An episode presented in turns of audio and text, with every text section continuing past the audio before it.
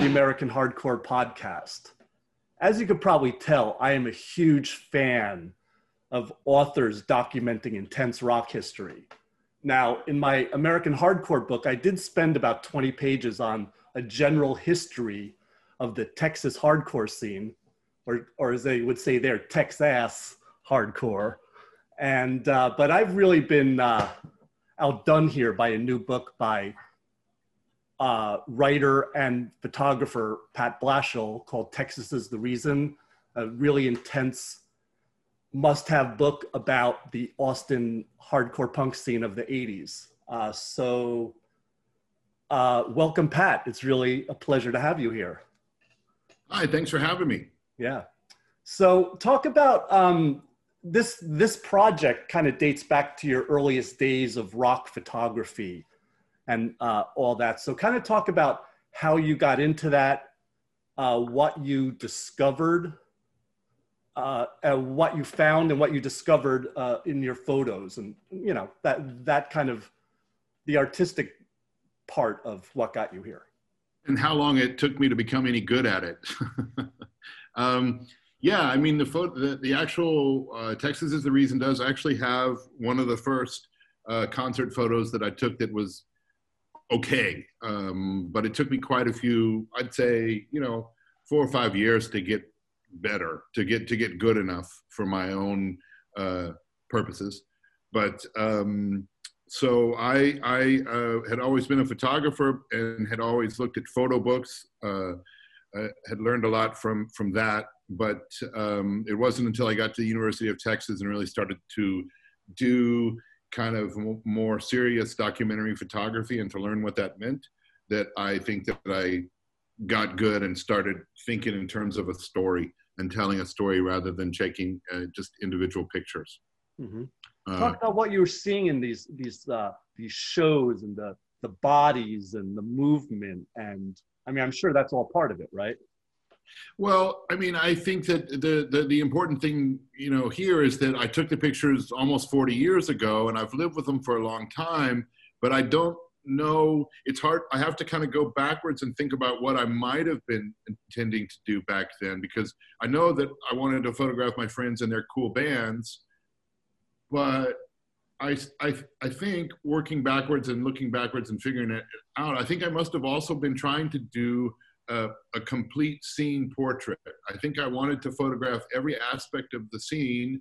Um, either that or I was just uh, kind of uh, manic with the camera and couldn't stop taking pictures. But uh, I, I, just photographed um, everybody, even people that weren't musicians, and I photographed people at home instead of just people on stage performing.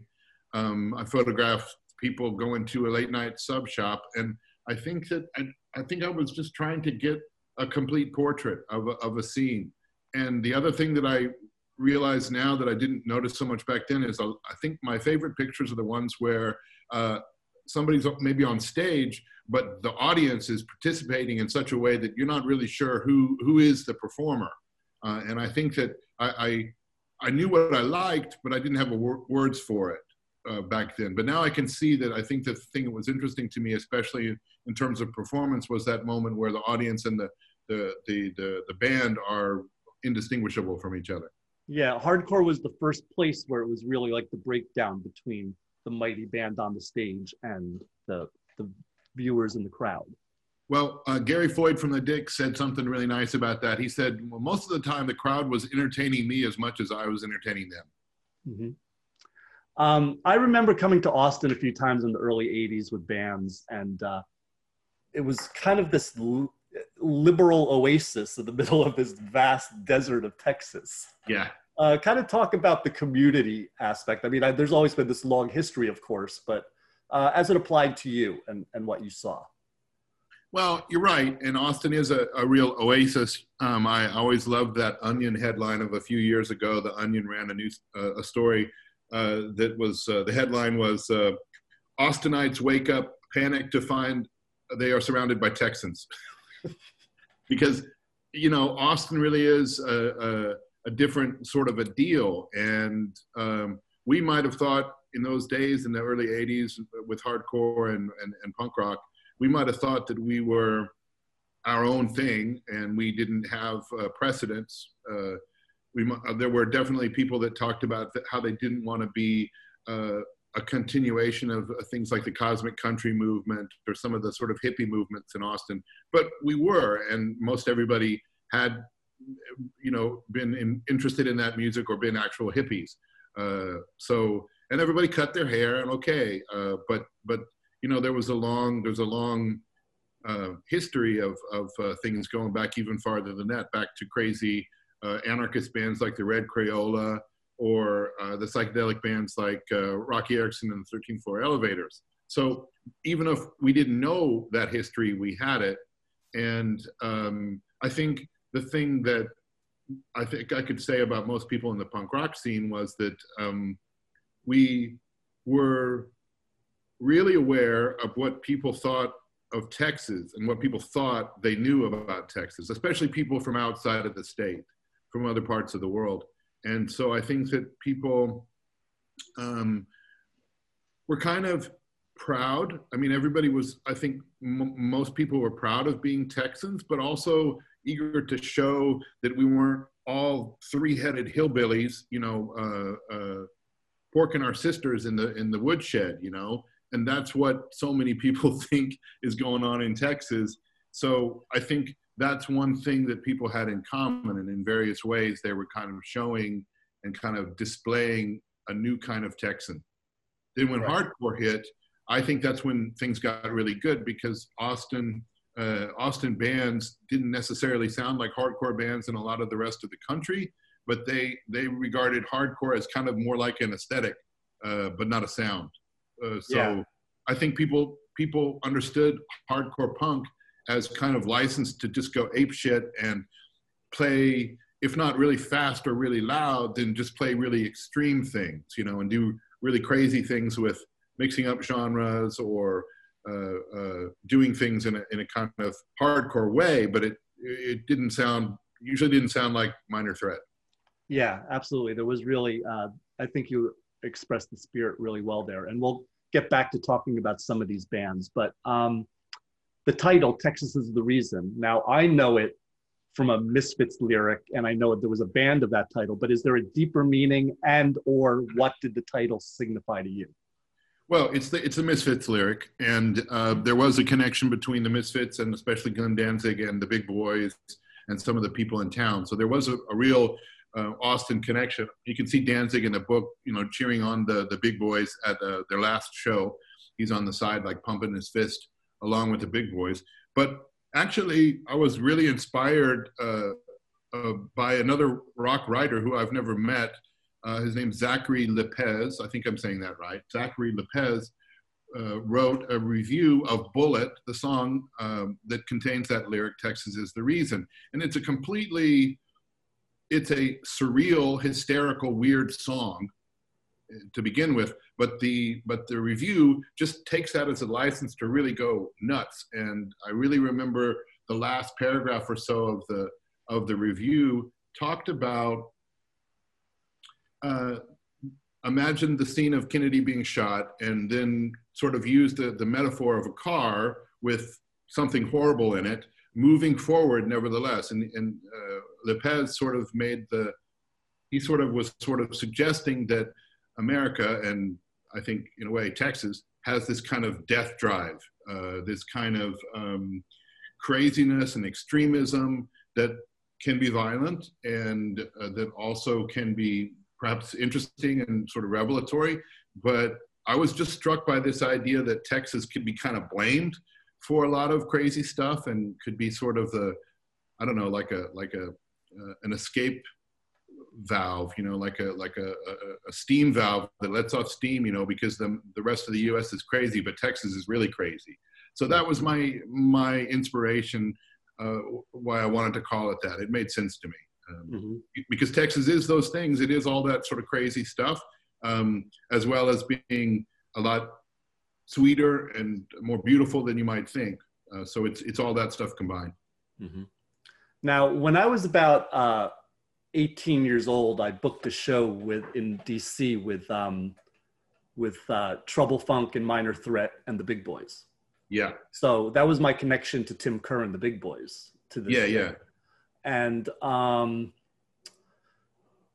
you mentioned that the Big Boys, uh, for people who don't know, the Big Boys were the major hardcore band of Austin, Texas. If you were going to say a, a town, you mentioned Minor Threat, they would represent Washington, D.C., and so Yes. on.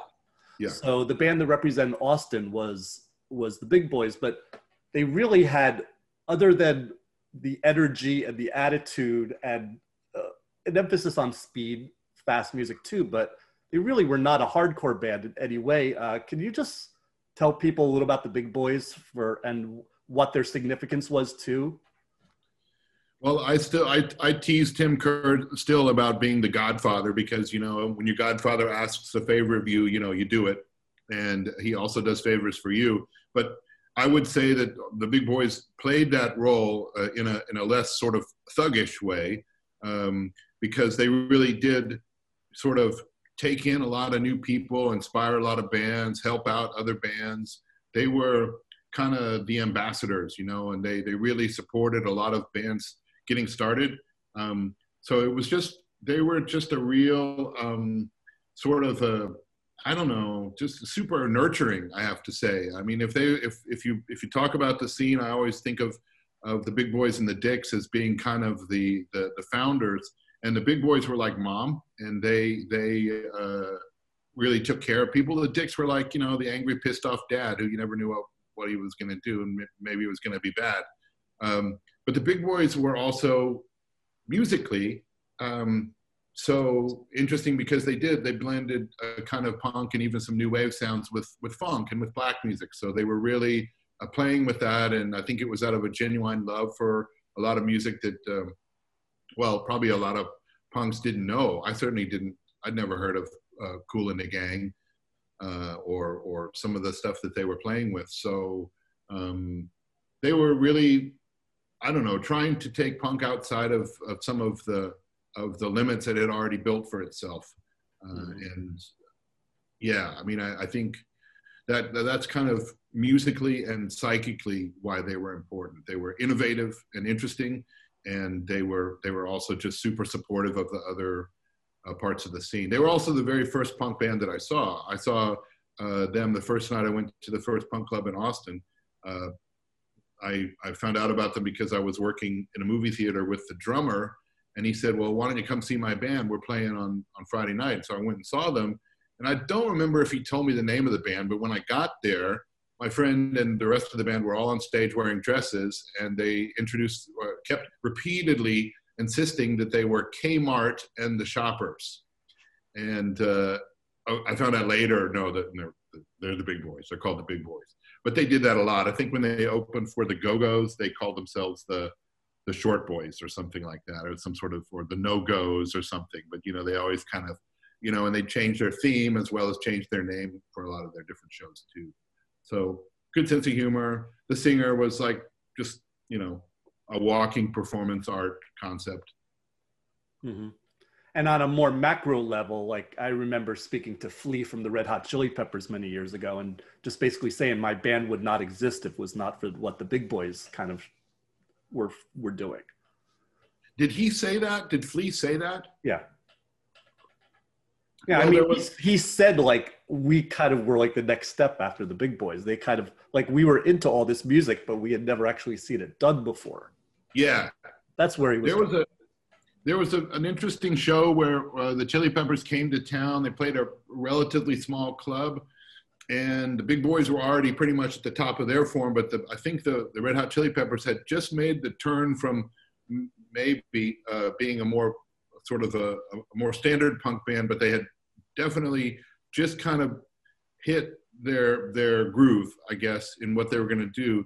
And they came to town, and they were uh, before they played. I saw them uh, being sort of escorted to the stage by Chris Gates from the Big Boys, and it was clear the two bands knew each other. But they got on stage, and they had the coolest tattoos I'd ever seen. I think Flea had a full a full Jimi Hendrix realistic portrait uh, tattoo uh, of Hendrix on his arm, and they were so muscular and they were handsome, and they you know the Big Boys were large, but they weren't necessarily like hunky. You know, they weren't like dreamboats. Uh, the Red Hot Chili Peppers were handsome. I mean, and so I, my personal take was that, oh my God, these guys have have taken what the big boys done and they're gonna like go with it. I mean, really, and I don't know what the big boys thought about it, but uh, I, I, I wondered if there was some sort of uh, feeling like, oh shit, we could have we could have tried to do something like that. But I don't know if they would have. I don't know if the big boys were interested in uh, becoming superstars. I'm not really sure. I don't think they had it in them. I don't think they had that drive. That's what I would say. Yeah, and I'm not. I'm not. I, I think that they were. They wanted to make a lot of different kind of music. So I don't know that they could have put the focus on it that the, the Chili Peppers did. I mean, the Chili Peppers had one thing and they did it really well, and they focused on that. But the the Big Boy songs often there was some sort of more metal type songs, and there was uh, some sort of oi uh, sounds in some of the songs they did, and, and, so it wasn't all just funk. They were very, um, they had a very diverse uh, set. And then there's this other uh, side, which you also cover in your book, which is um, bands like Scratch Acid and the Butthole Surfers. Yeah. Which is kind of like maybe your start of alternative rock in some ways, or mm-hmm. your DIY indie rock, right? Something yeah. like that. Yeah, yeah. So yeah, talk, uh, talk, about those bands. I mean, because again, you're describing a scene, which is why I got into hardcore, which was yeah. I thought it was not only the music, it was all about the attitude that everybody shared. Yeah, and like I said, that's just my guess.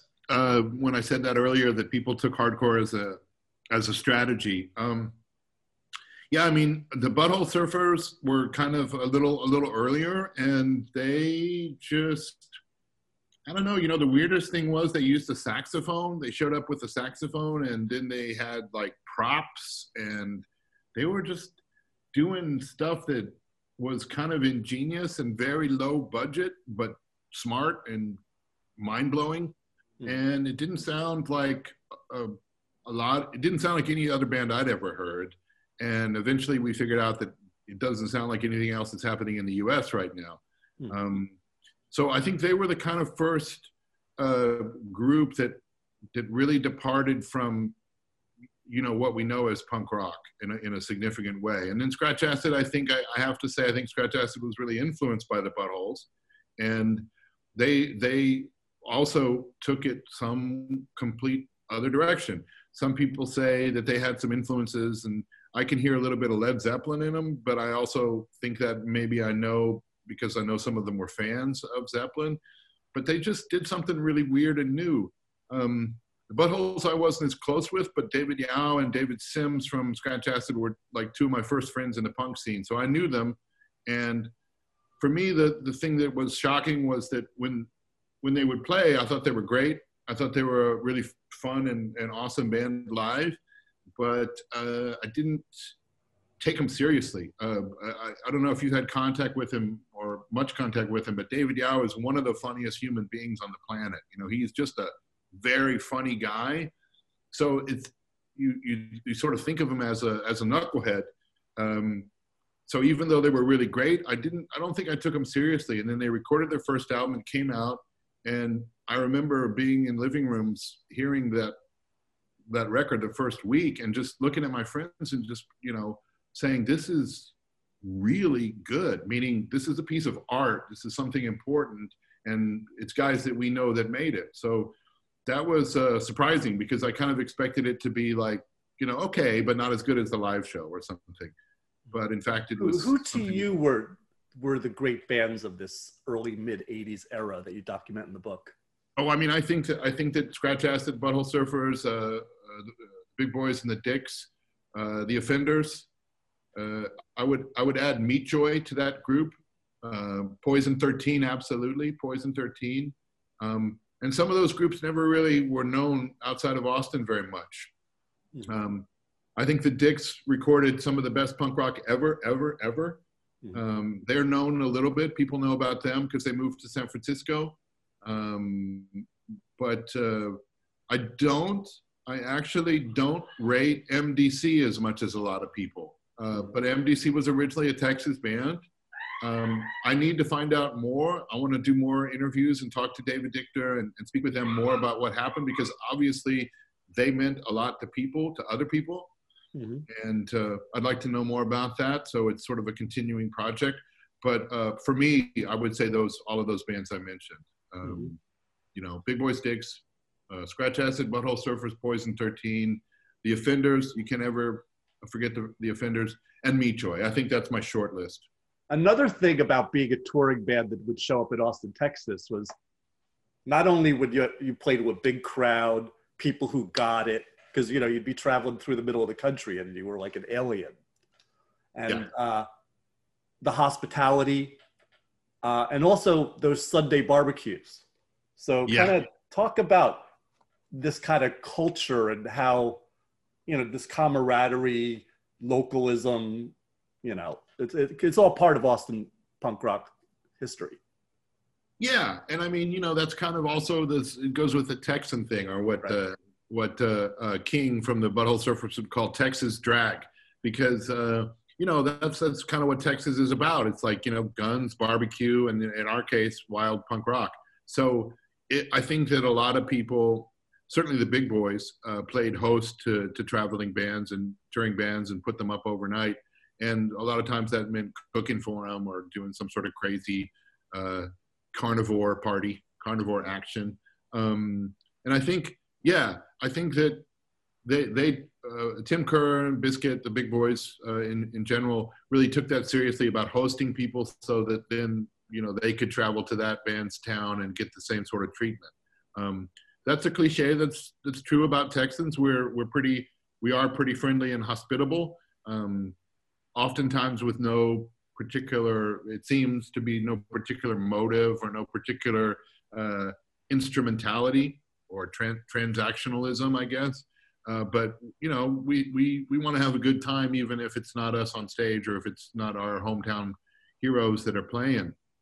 So, uh, but it kind of backfired sometimes. I, I, think, especially in that kind of peak uh, summer of '84, '85.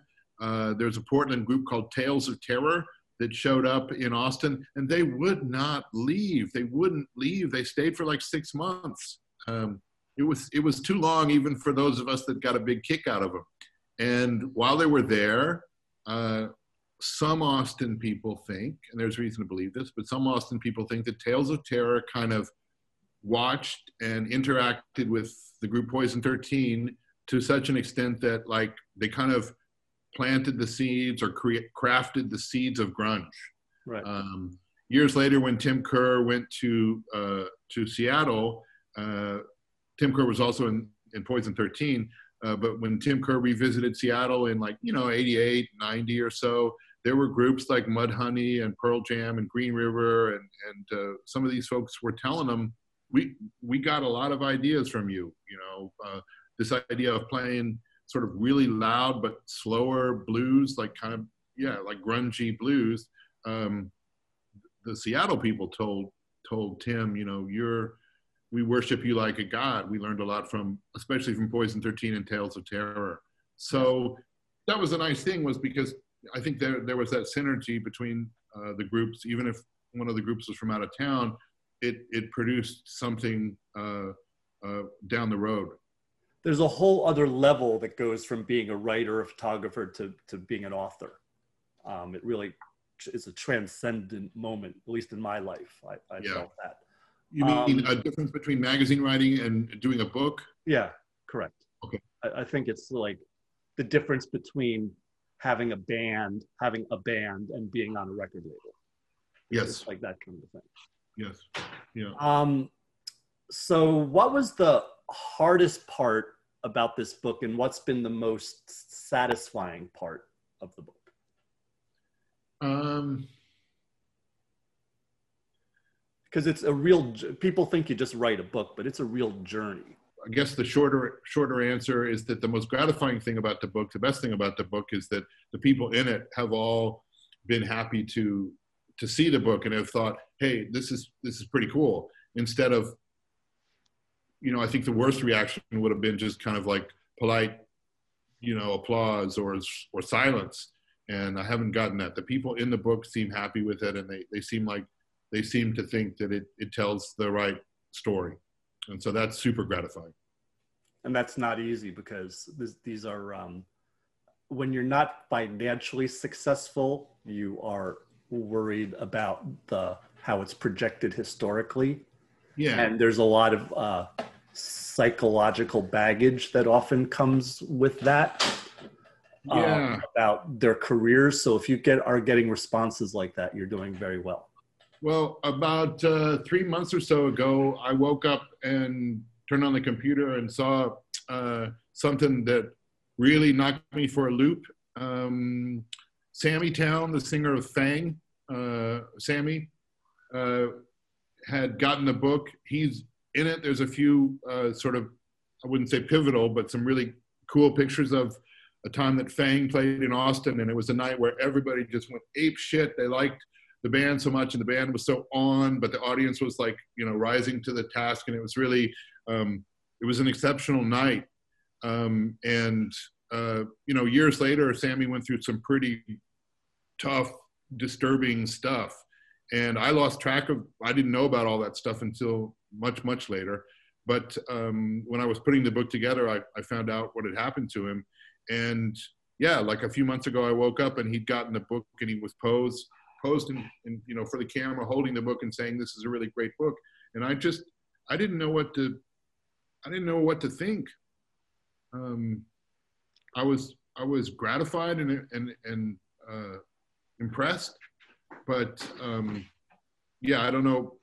Well, I mean, for people who don't know what we're talking about, the guy served, I think it was eight years in jail for uh, murder.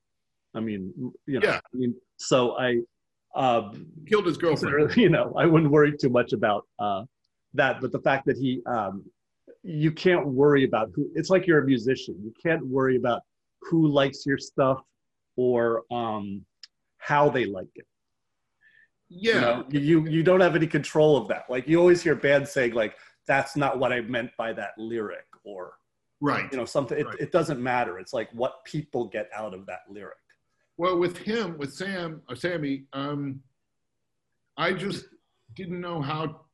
It's it's hard to know how to how to talk about something like that. And I, you know, it seems like he's turned his life around. I think he's a, a counselor, a twelve step group counselor.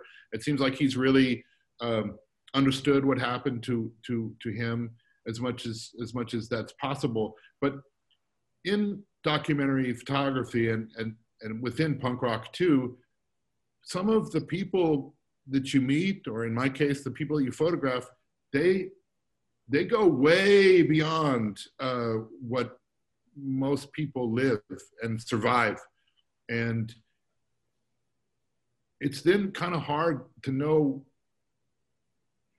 what your feelings are about that. You know? uh, you know, we could talk for hours, but kind of lastly, um,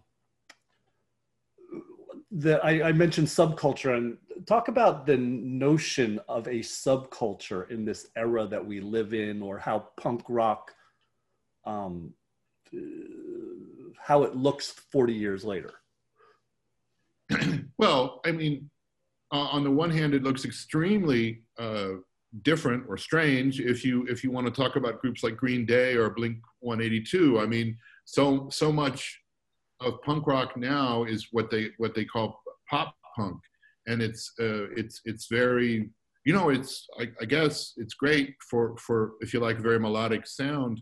Um, so there's that kind of big business punk, and some of those guys seem like cool guys, but it's not my music. It's not. I'm not really interested in it. Um, so there's that. But then there's people like uh, Amyl and the Sniffers, or uh, um, who's somebody else that I like. There's a group. There's a group here in Vienna called uh, uh, Lime Crush, who are really cool. There's a group from Kansas City called Warm Bodies that I saw play here in Vienna. So on the other hand, there's bands that are are not that kind of a business proposition at all that are really still playing small clubs and doing i think pretty cool stuff with the music uh, but they're more interesting to me because they're about this experience that happens in a small club and this kind of exchange between audiences. So i think that's still happening. And i guess Amyl and the Sniffers have had a lot of success. But if you see films of them if you see that singer um, interacting with the crowd she's the real deal. Uh, she's the real thing. Uh, another group I like, I think they're from California, Surfbort. Um, just you know, so I think a lot of a lot of what people talk about as punk rock, you, you, you kind of have to go back to them and say, what do you mean? Who, who, who you, what group are you talking about? And if they say Green Day, they're talking about an arena band. And if they say Surfbort, they're talking about somebody that gets real messy with the audience and, you know, you, you can go to the show, but be ready to be like pulled into the performance and, you know, maybe you're going to break an arm or just get a bunch of weird stuff thrown on you. So I, I'm, I'm more of a fan of the second, you know, participatory, messy punk rock. Mm-hmm. Is uh, what you detail in Texas is the reason. Can that happen again, even in some way, or is is that just a a place and time that we lived in? I, I think I think the answer is yes uh, and no. I mean, I think it's happening all the time. I think there's there's um, amazing stuff happening all the time now. During this pandemic, obviously, uh, live shows are not happening as much um, people are finding ways to do it, but it's for the time being, it's a little risky. Um, but just the other day, I got a, an email from somebody who's photographing uh, Latino punk. I think at least some of his pictures are in New York City, and he he sent me a bunch of pictures which showed like a mosh pit with masks. You know, people wearing full Corona face masks and just getting getting down, you know, doing the the the old thing. And it just made me feel so great because like they're just, you know, having it's just good, clean fun.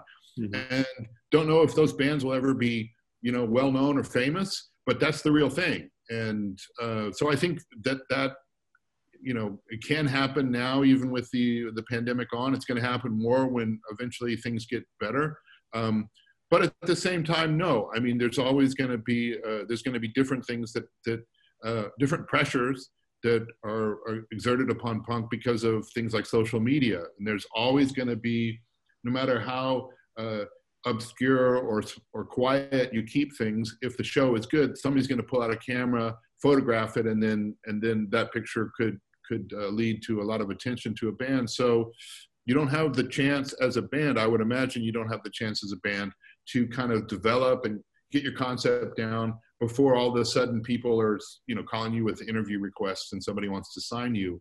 So i think uh, that gestation period is probably a good thing but it's it might be kind of impossible to have that now. Sure sure. That's great. Uh, now now uh, to cl- finish this off we'll do a little bit of a lightning round. I'll just i'll just uh, throw out a, a word or a name and you just tell me what what comes to your mind Okay. Uh, best Austin band. Dicks. Best Dallas band. Oh, NCM. Non non Compos Mentis. Mm-hmm. Yeah. Uh, best Houston band. Oh shit. Uh, Culturcide. Excellent. Yeah. Perry Webb's a very good friend of mine. Cool. Um, love that. Um, Randy Biscuit Turner uh, performance artist uh, par excellence. Tim Kerr. Tim Kerr, the Godfather. Um, amazing, like best punk funk guitarist besides Andy Gill. uh, David Yow. Funniest, funniest person on the planet. Um, Poison 13. Um, the psychobilly band that should have. Um, Junkyard.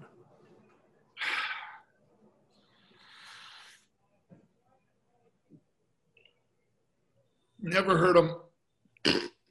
Didn't really hear them. Okay. Them. Speak well of people, yes. Yeah, yeah. I didn't. I didn't really hear the records. I have to admit. Uh, and finally, Texas is the reason.